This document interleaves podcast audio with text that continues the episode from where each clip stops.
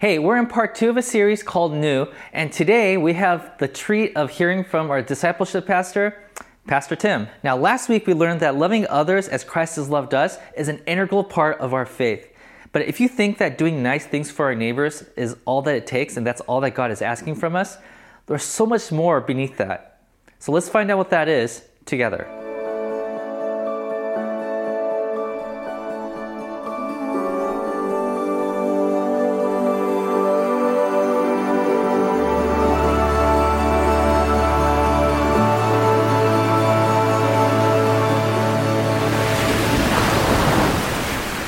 Westlight, good morning. We are continuing our series in James, and so today we'll be reading out of James 2 14 to 17, as well as James 3 13 through 17. So please open up your Bibles and read along with me. We're going to uh, start out of James 2. So James 2:14 reads, "What good is it, my brothers, if a man claims to have faith but has no deeds?" Can such faith save him? Suppose a brother or sister is without clothes and daily food. If one of you says to him, Go, wish you well, keep warm and well fed, but does nothing about his physical needs, what good is it? In the same way, faith by itself, if it is not accompanied by action, is dead. Now, James, he continues in chapter 3, verse 13, and he states, Who is wise and understanding among you? Let him show it by his good life, by deeds done in the humility that comes from wisdom. But if you harbor bitter envy and selfish ambition in your hearts, do not boast about it or deny the truth. Such wisdom does not come down from heaven, but is earthly, unspiritual, of the devil. For where you have envy and selfish ambition, there you find disorder and every evil practice.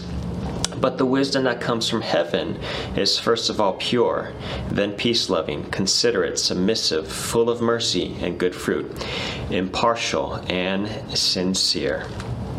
So, James here is saying that faith, if it's not coupled with action, is dead. If your faith does not spur you on to engage in good deeds, it's ineffectual.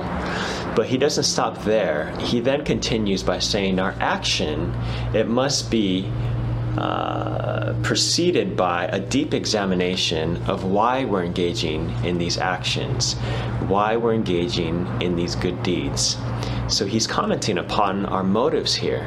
And he's saying that if we engage in good deeds or actions without being aware of our motives behind those actions, that could be unhealthy for us. So, what are our motives and what underlies or is underneath our motives? Now, I believe that underneath our motives are a drive or is a drive to accomplish or meet unmet needs. So we all have unmet needs from past hurts, past relationships. We have voids in our hearts.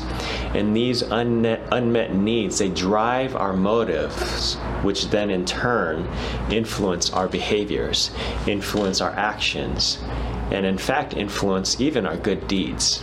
Common unmet needs that I often see are relational and so, some relational un- unmet needs that are apparent are, for example, you see an individual who has a need of uh, acceptance or they feel unworthy, unworthy. And so, when they engage in good deeds or actions, it's not out of a, a place where um, it's wholeheartedly healthy or good for the benefit of, of another, but really it's because they want to be liked. They engage in good deeds because they want some type of approval or it improves their reputation in some way. And this, in turn, is related to the fact that they have a need of being truly accepted. Another relational unmet need is a need for achievement. And so you see these individuals, they engage in, in good, good deeds and kind acts, but they just fill up their schedule with too much of it and you realize that a lot of their motivation is based upon this need for um, accomplishment or need for approval or need for achievement.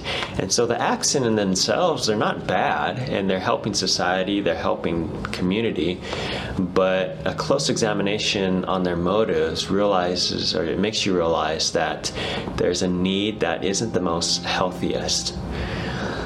And so these are common unmet relational needs that we see. What are a couple things that we can do in order for us to be just more aware of our motives, aware of our unmet needs? The first thing that we can do is just increase our awareness or increase our consciousness of our, our drives, of our motives, of our needs that we may have, and just to be very curious about why we might have these unmet needs what instances or experiences have contributed to these needs, whether it's uh, past childhood hurts, whether it's relational pains that you've experienced with a partner, maybe with a spouse, maybe um, in high school or in college what are our um, sensitivities, what are our insecurities, and how is it uh, influencing our motives, and of course, then how does it bleed into our actions or our good deeds. Now, the second thing that we can do is then to rely on our community and receive feedback from them. Now, the first step of what we just talked about is increasing consciousness. That's good and all, but the problem is that we can, it only relies upon us being the judge of whether our motives are pure. We need our community to keep us in check. And so I encourage you to check in with your life groups, check in with close friends and trusted colleagues, and say, you know what? Here's an action or here's a good deed that I want to engage in, but please check to make sure that I, my motives are pure. Please check to make sure that my motives are coming or originating from a healthy spot, from a healthy location. Now, Westlight, we have such a gift of, of blessing others, and Megan and I have been a product of that. Recently, we had a kid, and you all have rallied around us. You've given us food and, and delicious meals. You all have blessed us with so many gifts, and we are so grateful for that. We have a prayer team, a strong prayer ministry, uh, praying for individuals on Wednesday as well as uh, on Sunday before service. I know some of you have uh, given so many care packages to people in need and are blessing others in the community in that way. I also know some of you who are going to the vaccination clinics not to get vaccinated, but to actually help in the process of saving lives by um, volunteering your your valuable time in that way. And all of these actions are so good and they're wonderful. And in addition to this, I think God is encouraging us to continue engaging in these, in these actions and to also examine our heart and to pause and say, are these actions fulfilling an unmet need of mine? And if so, am I going about it in a healthy and right way? Do I need to check with my community to make sure my heart is in the right place as I continue to engage in these good deeds? This, I believe, is James's encouragement to us. He's saying, make sure that you have faith that spurs on action, because without action, your faith is dead. But before you're engaging in this action, please check your motives, check your heart. Make sure that your actions are based upon motives that are pure and that are healthy. As we continue in this ser- in sermon series, Pastor Stan, Pastor Lori, in the following weeks are going to be speaking about some specific actions and specific tools that we can take and implement into our lives in order to continue blessing our community. And as we continue to implement these actions into our lives, let's be mindful of our heart and of our motives, of the why. Why are we engaging in these actions? And if we do, can we engage in these actions from a healthy and from, a mindful space?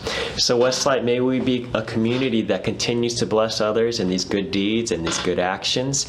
May we also be a community that simultaneously engages in these actions with a very sensitive heart and a deep examination of our motives. Blessings to you, Westlight.